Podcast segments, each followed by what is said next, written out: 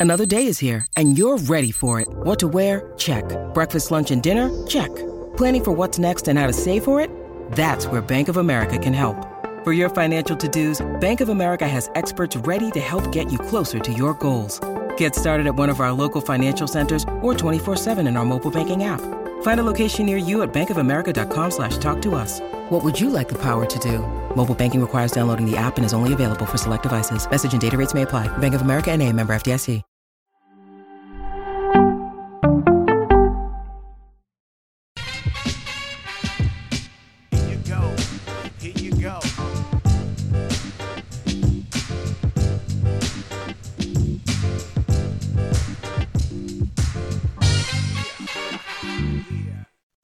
Memo is the nothing personal word of the day. It is Thursday, March 23rd, 2023. We're in the middle of palindrome week.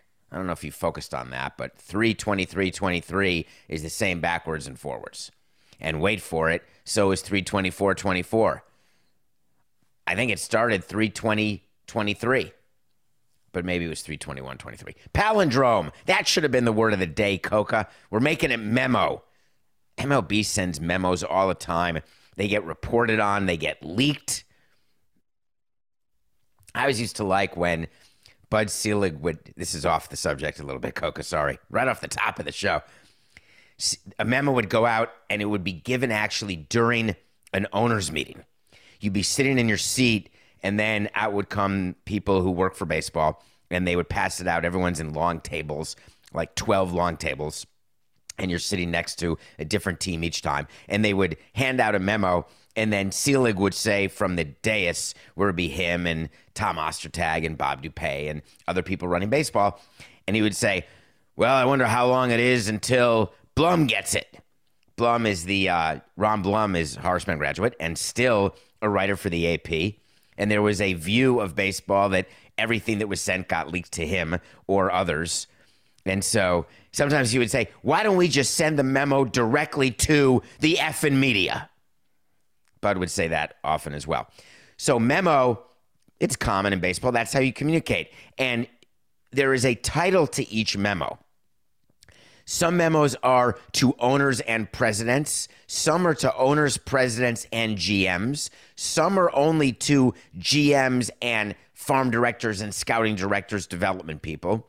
So, depending on the subject matter, that is the heading of the memo. That makes perfect sense. But some things need to be disseminated across all levels of the organization. That was the whole issue with the Astros. That the claim was by the bench coach, by the manager, by the players is we had no idea that hitting garbage cans wasn't allowed. Don't forget to read and buy Winning Fixes Everything. Who would know this? The book by Ivan. Who would know this? It is true that when you get a memo in any job you have, and you are responsible for people. You are a manager. You're in management. People report to you. If you get information from someone above you, you've got to disseminate that information to people below you. It seems intuitive, does it not? So MLB was leaking out. Evan had a tweet, or there was some sort of breaking news about rule potential rule changes, and we did a whole segment yesterday. Well, lo and behold, the memo came out, and it was wait for it, full Shakespeare. And I don't mean like tragedy and comedy and Romeo and Juliet. There was no Shylock involved. It was much ado about nothing. But there were a few notes in there that I think you'd be interested in. I would say mm, eight to 10 times a year, I would get a call or an email or an office call, even back when I was there, you actually got office calls instead of cell phone calls. There would be a request by someone in the community hey, my daughter or my son would like to be a ball boy. The good news is I got to say, or ball girl, whatever the case, we call them bat boys, ball girls, etc. Now, in theory, a bat boy is someone who is in the dugout, who has a bat ready if a bat breaks. Think of the natural Robert Redford, and they have to bring new, new old, dirty balls to the home plate umpire. you've got ball boys and ball girls who are up the line. They're the ones that you see that sometimes get in the way of the play, and they're supposed to get foul balls if they careen uh, off the uh, uh, wall, the side wall. Then they go into the field and they get the ball and they are told not to throw it into the stands. We always would say we don't throw balls into the stands because we don't want anyone to get hurt. What it really was is we don't want to lose the $19 that every ball was, or $10 or $14, whatever it was. It started at $5 and went up during the course of the career. So there were very simple rules. Don't give balls away. Looking back, that was so mean. What's the difference? But it adds up. So it sounds terrible, right? But we'd give some balls. We'd tell players to give balls to the fans at the end of the third out, but don't whip them into the stands because of lawsuits. But some players still would whip them in the stands and we'd get angry. So you've got bat boys and ball girls doing all sorts of jobs. And you get a, a letter or a phone call saying, please, my, my son just wants to do it. And once in a while you say yes, depending on a, their level of importance in the community. B, whether or not they're team sponsors. C, whether or not you're close to them. D, whether or not there's any upside in revenue to saying yes. Those were the factors that would go in. It wasn't about anything other than that. Do we have to say yes? Do we not? So part of this memo actually discussed the actions of ball boys and ball girls which is so funny because the purpose of the memo was simply to disclose what we are doing regarding pitch clock violations. There is some confusion that exists when a ball is called, when a strike is called, is a batter ready, is a pitcher ready? Because as the regular season approaches one week from today, one week from today is opening day. Amazing. When do umpires make the call of a ball or a strike or what they're calling a pitch clock violation. So there is now a new standard, according to the memo, for what bat boys and bat girls and how quickly they have to retrieve equipment from the field, how quickly they have to get a ball that's on the field. Equipment on the field is have you ever seen a guy hit a double? and then they've got equipment on their leg and on their elbow that they use for hitting and then they take the equipment off they call time they take the equipment off and then you see a boy or a girl run to second base and get the equipment and then run back well what teams would do if they were smart is they would have the ball boy just do a little prancing not running just a saunter a little maybe trot but that's it no galloping we would say do not gallop because that gives our pitcher some time, our hitters some time.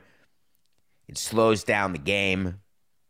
Or you tell them to run fast and get off the field if you're trying to get the pitcher to go again, because it's the offense who's doing this. And did you know that the home team supplies the ball boys for both sides? So you talk to the ball boys before the game in theory, and you say, hey, here's what we want you to do strategically. Well, now MLB sent a memo which says, nope, not allowed to do it.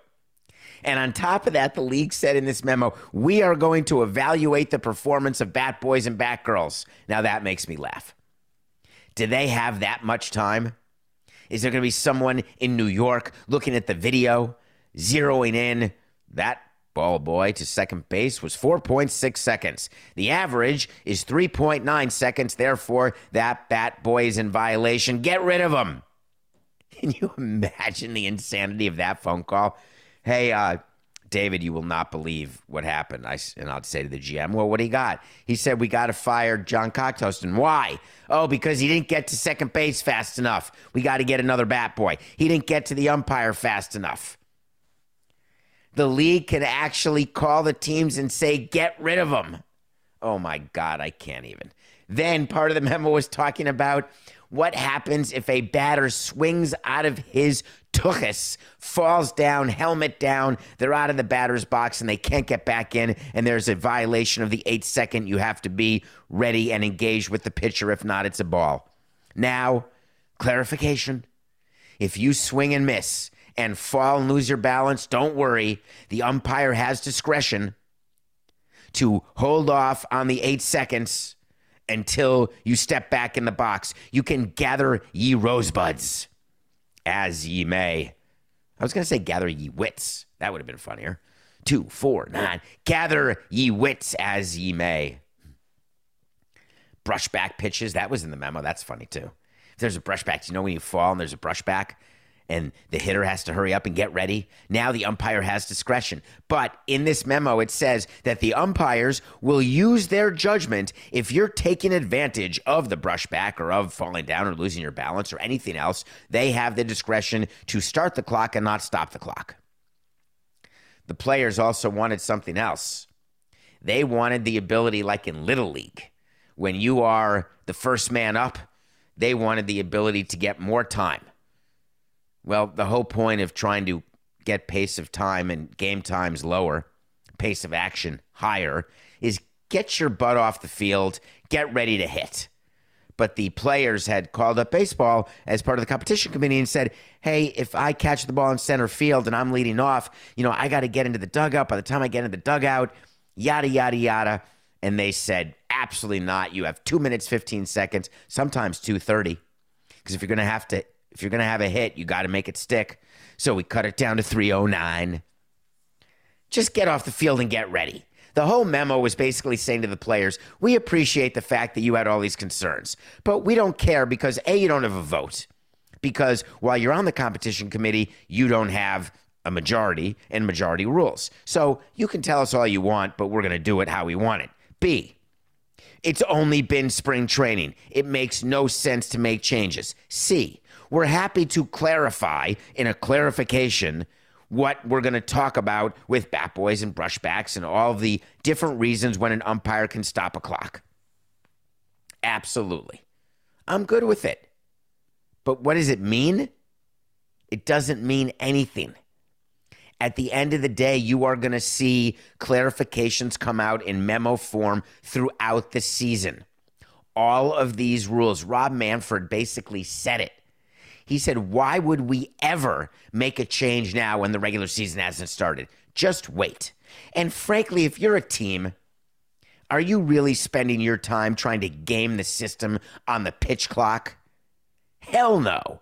I'm trying to game the system on something way more important. And one of you was on it. You know what I want? I want to talk to Samson. So you want to talk to Samson. That's a segment that we're keeping. We love it. Get into Twitter at David P. Samson. Hit follow, subscribe on the YouTube channel, ask questions wherever you can. If we like it, it'll be in the show. A better question. This came from someone who asked several questions, and it turns out that the better question was the one that's made the show. So well done. You knew your questions. A better question. And the Hello David had come before that because I do like the Hello Davids. Otherwise, it's likely your question won't get chosen. Can you walk us through the thought process of a front office when it comes to service time manipulation versus putting a better player or a player with a better future on the field? So we have discussed service time manipulation. This is show 779 of regular Nothing Personal. There has been plenty of discussion on this subject in mailbag episodes. But the reason why I like bringing this back to the forefront is A, whoever asked this question may not have heard the back catalog, no problem. But B, when opening day is one week away, this is all that's being discussed within front offices. That's it. It is who's going to be on the roster and who's not. And the media and all the bloggers and all the analytics people and all the people who don't work for teams who think that they absolutely know everything about everything are looking at spring training and saying, this guy needs to be on the team like Oprah Winfrey. That guy needs to be on the team. This guy, and you've got the union who's going crazy. You've got to put your 26 best players on. Do you remember the collective bargaining agreement when that huge change was made? That I told you wouldn't mean a thing, and everyone said, no, no, this is addressing service time manipulation. If someone gets brought up late and they are in the top three in Rookie of the Year or Cy Young, something like that, then they get the full year of service. So you might as well bring the guy up to start with anyway. And I told you that not one team would take that into account. If you bring a guy up in May or in June and he ends up winning Rookie of the Year or getting the full year of service time, tip the cap, way to go. But the odds are that you bring a guy up in May or June, they're not going to be in the top three for Rookie of the Year, Cy Young, whatever the case is, and you will have manipulated their service time and kept them for an extra year. Delayed arbitration for a year. You bring a player up mid June, you are saving millions of dollars. Millions. Is it worth it? You're damn right it is. Every time. Are there examples when a top rookie will make a club? The Yankees are thinking about it right now.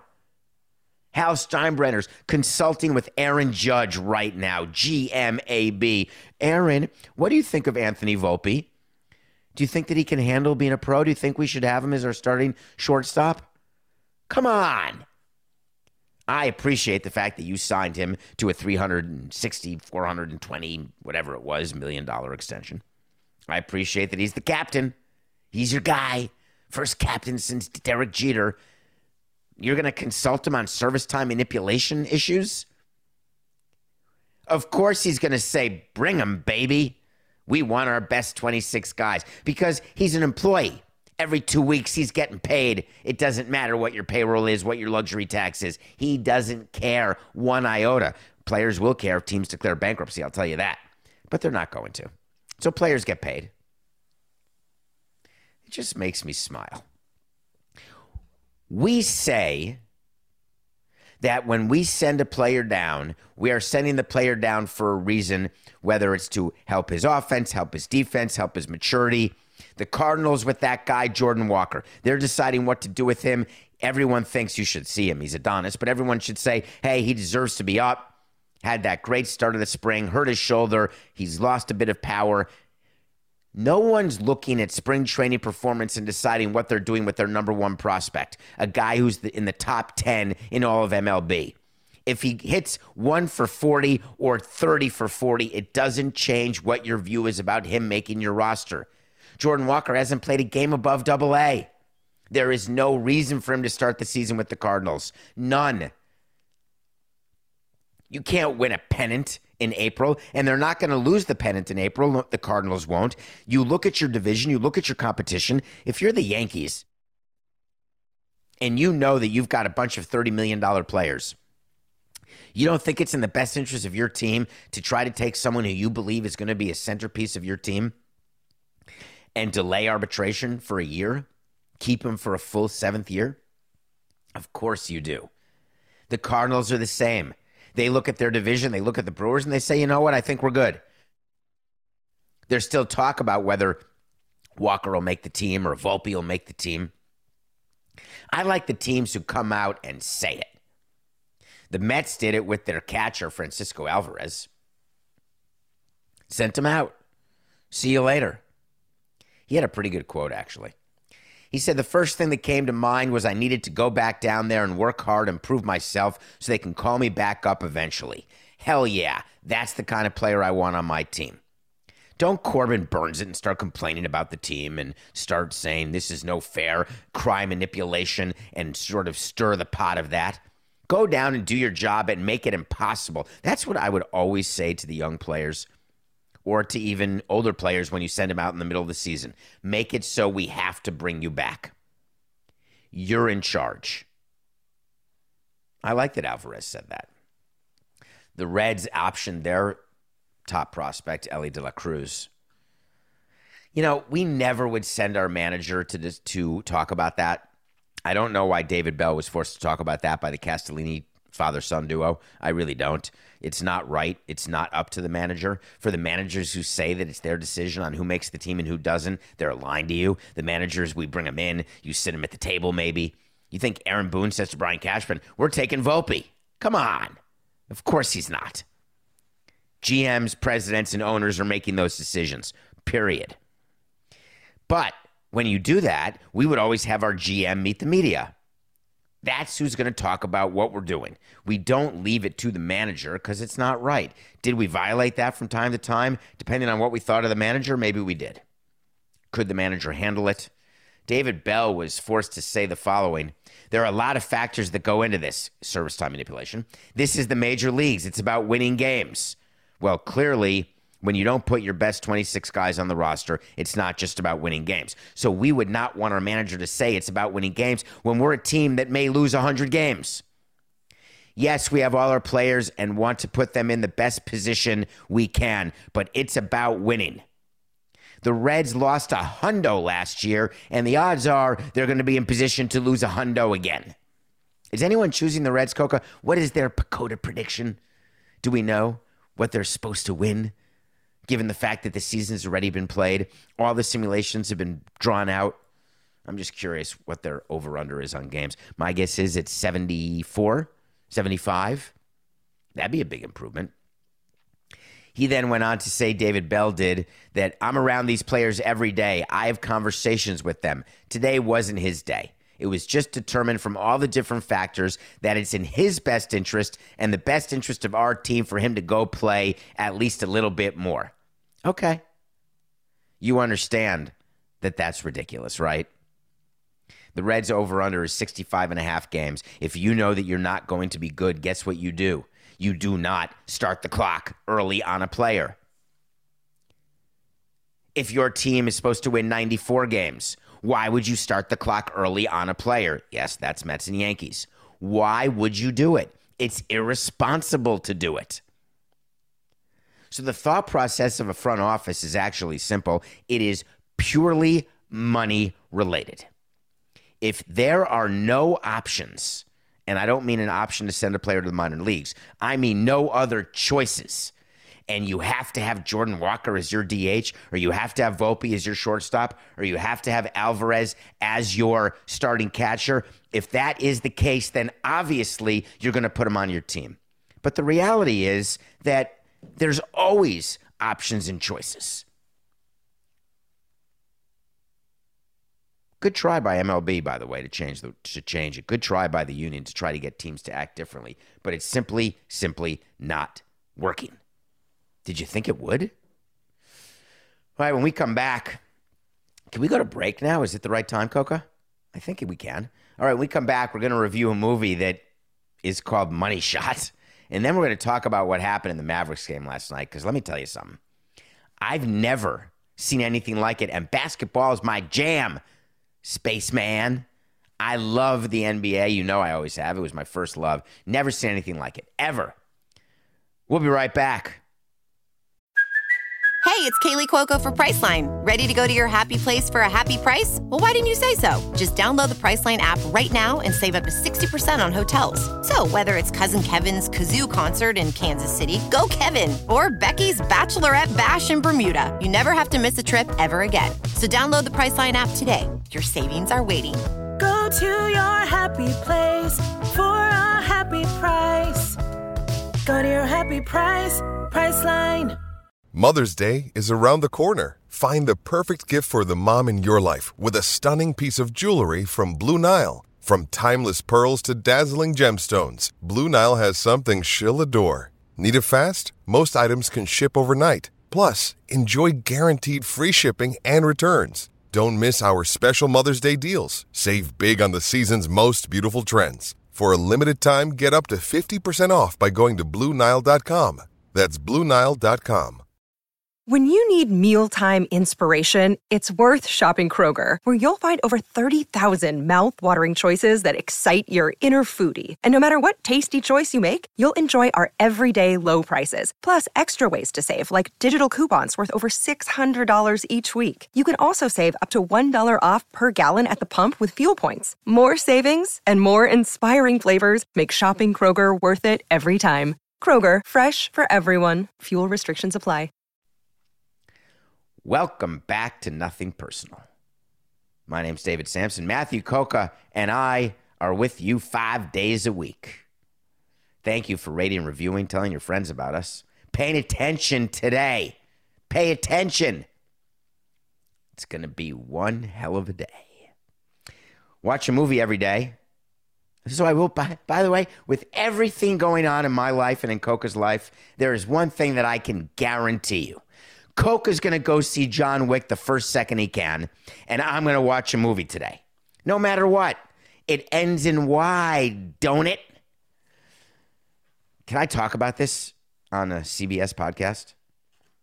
that I watched Money Shot, the Pornhub story on Netflix? I think I can. I think I can. I think I can. Whoo, whoo. For all of you who don't know what Pornhub is, I got nothing more to say. For all of you who do know what Pornhub is, it is a printer of money.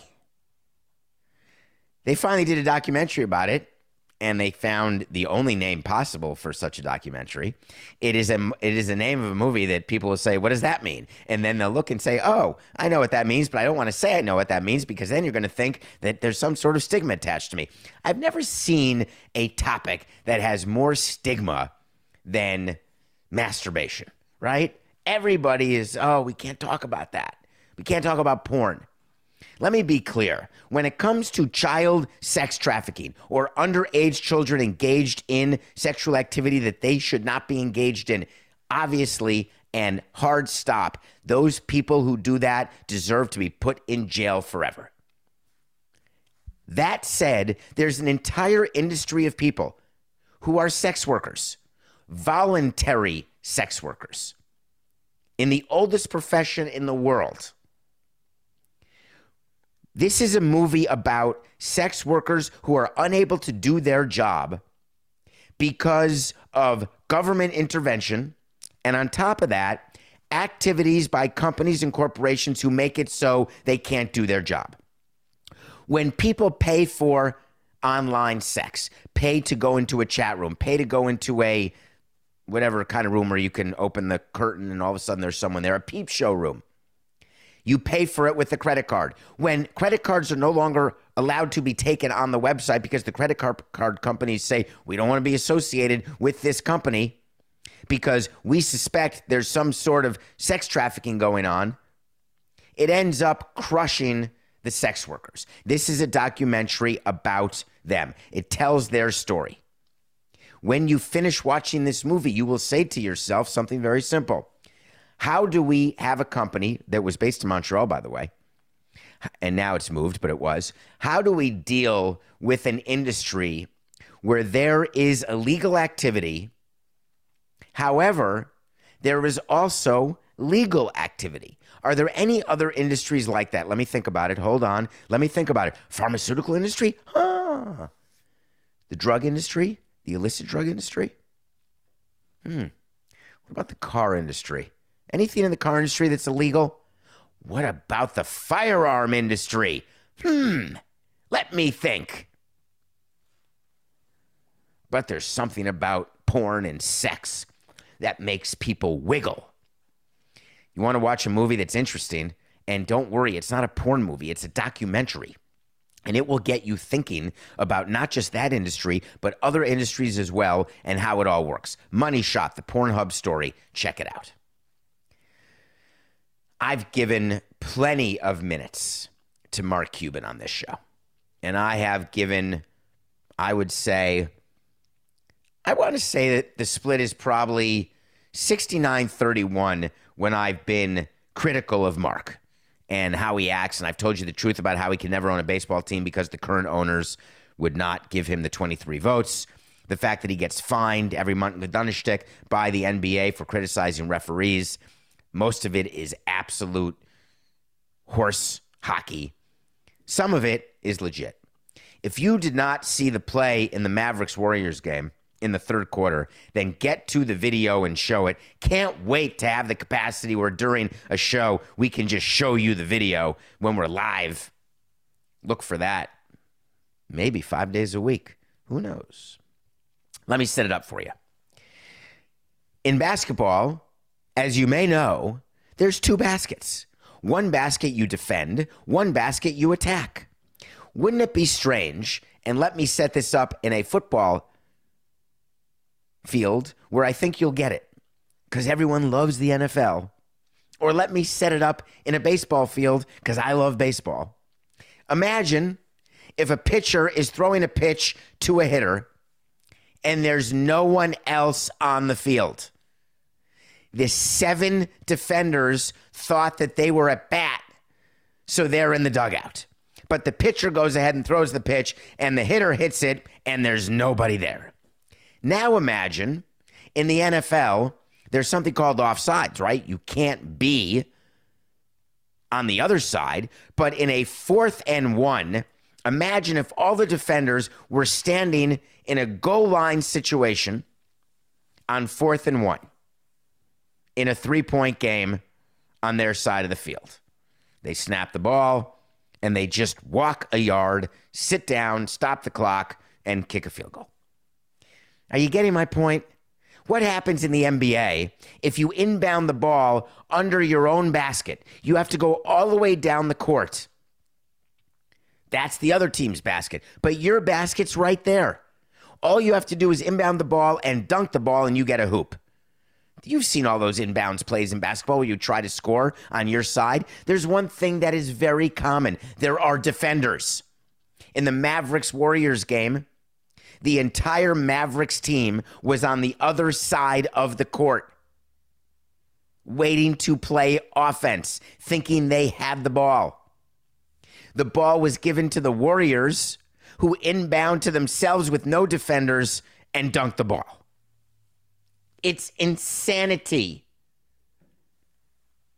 What happened? What happened is is that the Mavericks thought it was their ball, the Warriors thought it was their ball. The referees gave the ball to the Warriors, and the Warriors inbounded the ball. There were no defenders, and that was it. So Cuban is going to file a protest saying that it was the single worst call in the history of the NBA. By the way, the Mavericks, who are now below 500, but they got Kyrie Irving. They finally got Luka as superstar. Way to go, Mark. You really chose the right guy. You gave up a crap load of people and got Irving. Way to go. It's, it's worked out swimmingly, first round loss. It's been amazing below 500. He's going to file a protest what he really should be protesting is how crappy his team is and what's happened to the Mavericks since Luka got his running mate. And I think he's going to win. It costs him 10 grand. You try to protest. Cuban last tried to protest, what was it, a couple years ago? February of 20. They instead fined him 500 grand and he lost. Nobody wins protests in the NBA. There hasn't been a win in like 15 years. It's almost impossible. When Adam Silver gets this across his desk, which he will, You've got to take the two points away and play in overtime because that would mean the game is tied. Here's the problem. In a third quarter, when you give the Warriors two extra points, there's an entire quarter left. Who knows what would happen in the game if the Mavericks had gotten the ball and not the Warriors at that moment? But if you are a referee and the referees have tried to cover their tracks, and that's what really bothered me. The referees covered their tracks and said, hey, we told everyone it was Warriors ball. When we motioned to Dallas, what we were motioning is timeout, and it's going to be charged to Dallas, official timeout. Have you ever seen referees, if you're watching on YouTube, they'll call timeout and they'll point to the bench? Sometimes during a playoff game, they'll call timeout and put their arms out to their sides. That's an official timeout, a TV timeout that doesn't get charged to a team. Now the rule must have changed where even on any official timeouts that somebody's getting charged keep the game rolling. But either way, that's what the referees are saying they did. They're saying that they charged the timeout to the Mavericks, that the ball was the Warriors. But if you are a referee, you've got to have some feel. That's your job. Can you imagine an umpire allowing a pitcher to throw a pitch when there are no people playing the field? Wouldn't the umpire look over and say, hey, you guys want to think about having a center fielder? You don't think the NBA referee has a job to look and say, hey, there's got to be some confusion here? There's no one playing defense. It's absolutely wrong for NBA referees or umpires or anybody who's in charge of a game at a big league level to not recognize when something is so egregious that it's not an analytic strategy. We don't want our umpires questioning where we play our defenders although the shift has been banned. But we don't don't tell us that. Don't tell us about our batting order, although keep track to make sure we're doing it right. Don't tell us where we play or what pitch we select when it's a ball and the umpire says, "Well, I don't think you should have gone with the slider there. I would have gone with the high heat. Throw him the heater." But if you see what went on in the Mavericks game, don't you just say, "Hey, I'm just spitballing here. You want to bring some guys down to play a little D? The Mavericks are 7 and 11 since they traded for Kyrie Irving. Is that good? He's missed five games. They're tied with the Lakers for like the ninth and 10th seed, whatever they'll play in the play in game. It's just ridiculous. So look for that. As a matter of fact, I was going to say I'm going to do a wait to see on this issue. I don't have it officially that I told Cuoco about. What's the wait to see that he files a protest? Of course, he's going to do a protest. The real wait to see will be whether the protest wins. And the only reason I'm hesitating, even though, you know what, Cuoco, will you add this to our official wait to see document? Because I'm going to have two NBA wait to sees. The first one is that Mark Cuban will file a protest and he's going to win. That would be epic. The only reason I'm questioning whether or not he can win and whether Silver will make him win is I'm not sure what Silver would do. I'd have to look at the schedule. There's so few games left, but it's such an important game for the Mavericks. Such few games left. How do you replay that? Do you take the two points away, or do you just acknowledge the mistake up, but uphold and, and not uphold the protest? Say, yeah, that was wrong. I'm going to do it, Cuoco. Wait to see Cuban files the protest and actually wins it. Nothing personal pick of the day. I did not give the pick yesterday. Thank you all for noticing. I was going to say the Suns over the Lakers. Thank God I didn't because I didn't realize Scott Foster was the referee in the game. And Scott Foster, when Chris Paul is playing, Chris Paul isn't going to win. The Suns were favored over the Lakers. The Lakers crushed them. There was a huge foul disparity, like 46 to 20. The reason why Scott Foster continues to referee games involving Chris Paul and the Phoenix Suns is you don't want there to be any question of integrity. You want referees to be able, or umpires to be able to handle every player of every team at every moment. However, all of that said, when Scott Foster has that sort of history, I'm going to really try hard not to put Scott Foster on Phoenix Suns games. But he was there. But I don't get the loss. We're 42 and 39. The last official pick we had was Japan over the U.S. in the finals. We had Japan the whole tournament, so we had Japan winning the game. We're 42 and 39. Our pick tonight, we're going to basketball. The new Charlotte Hornets, under new owner Blankety Blank, are getting a touchdown against the Zion Williamson-less New Orleans Pelicans. We're taking the Hornets plus seven. Let's talk about the Pelicans for a minute. Do you still feel like it's? I used to say, I bet you there's 10 different times on this show where I've said I'd rather have Ja Morant than Zion Williamson. And it was a total slam dunk. Even when Zion was averaging 26 points and seven rebounds this year when he played, when I said that he was going to be a top three MVP, ugh, missed that one. I still thought that Ja Morant was going to do more for his team, that I'd rather have drafted him first. Then Morant has his issues, and now it's really up in the air as to who's going to do what, when, where, and how. It was announced yesterday that Zion is going to miss two more weeks, but he's cleared to do on court activities. And it's because of a hamstring that was originally hurt January 2nd and then rehurt when he tried to come back, which I'm not buying because we don't let our players come back from hamstrings early because then it always happens that way. How many times have I mentioned that hamstrings are impossible to deal with? I had the torn hamstring myself. I haven't run in forever because it hurts and I'm going to make it worse. It doesn't get better without rest. That's the only thing. You can do PT, you can do PRPs, you can do massaging, you can do anything you want. It's rest. So Zion is not going to play. And the question is, when will he play? You're talking about a guy over his career. Remember, he signed that huge extension, and I didn't understand why at the time. He's missed about 60% of the games of his career. Think about that. He's only played in 40% of the possible games that you can play in. And it's not like he had Tommy John surgery where he had to miss a year because of that. It's various injuries. Maybe he's just still young. Maybe there's a chance that he'll be okay. But man, it doesn't seem good, does it? I got to wait to see for Zion that uh, people are, are questioning right now. But I'm going to make it our second official wait to see of the day. Zion's done. He's not going to play again in the regular season. If the Pelicans make the playoffs, maybe he plays, but I say he is out for the season. So the official way to see is Zion Williamson will not play again for the Pelicans, even if they make the playoffs.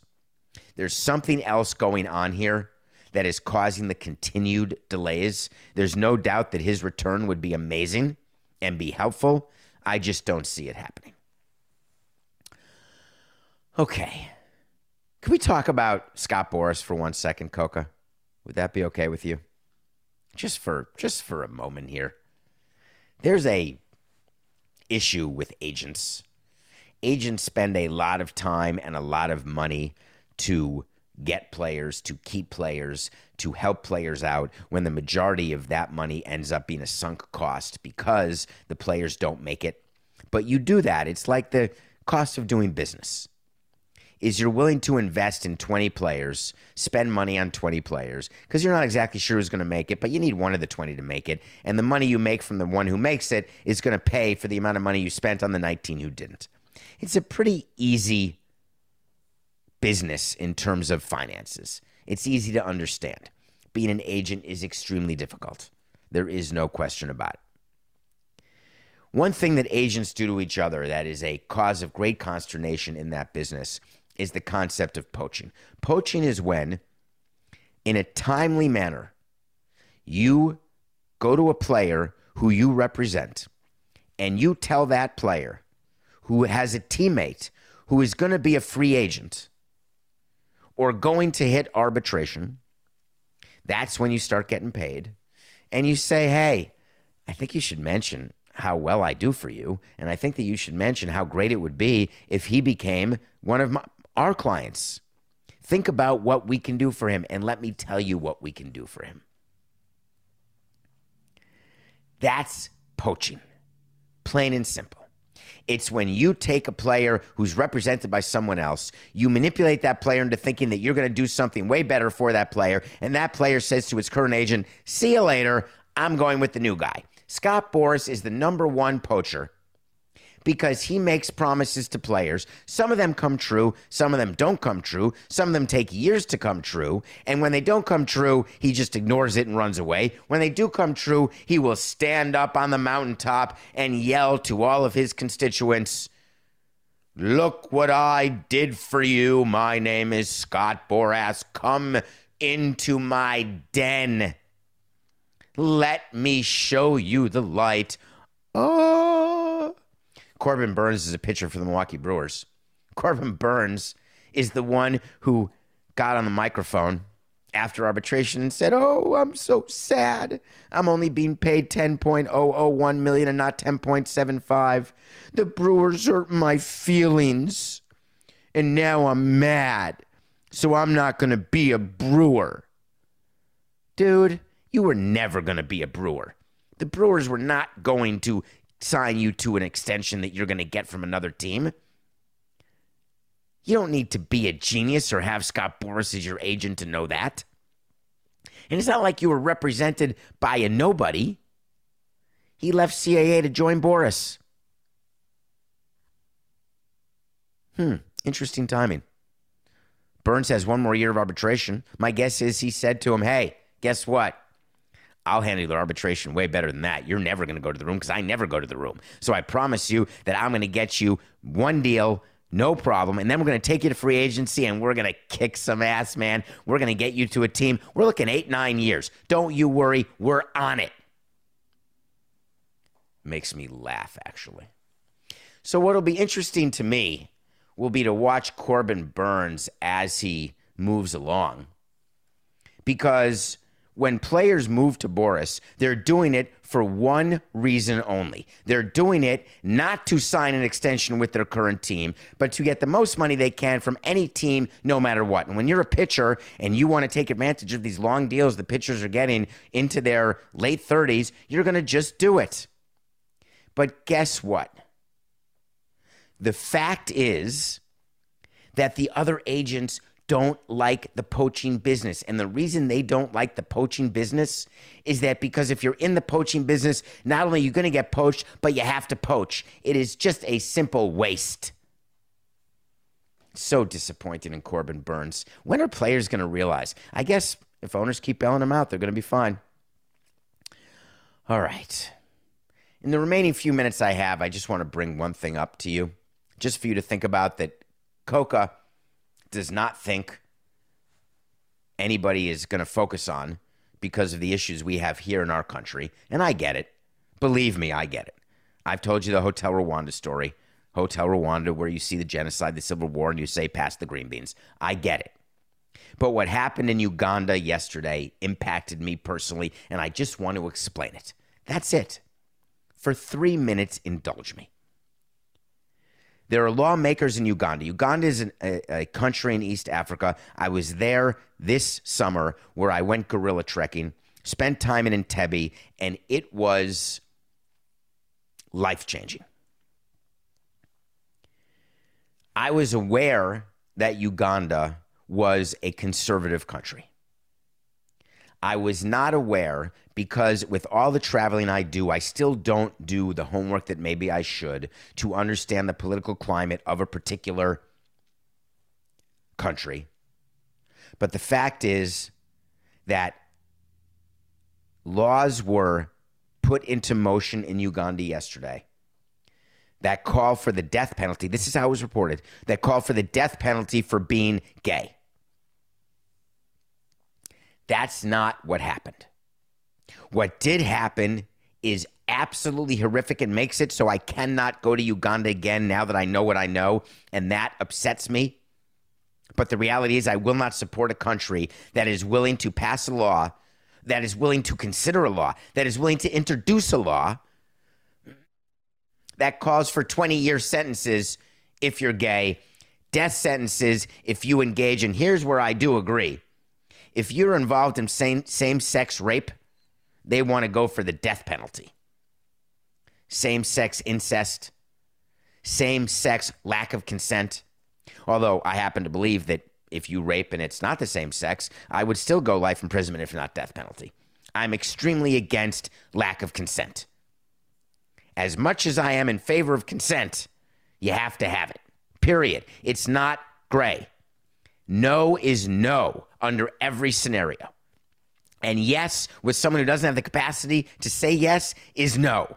There's only one kind of yes. It's the sober yes of, I like you, I'm in. But Uganda has passed this law where they are now basically going to start throwing people in jail.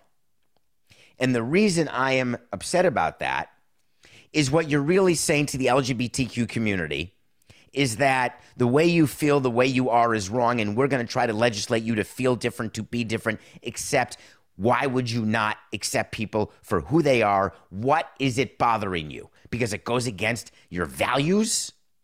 Explain to me what is wrong with letting people live their life.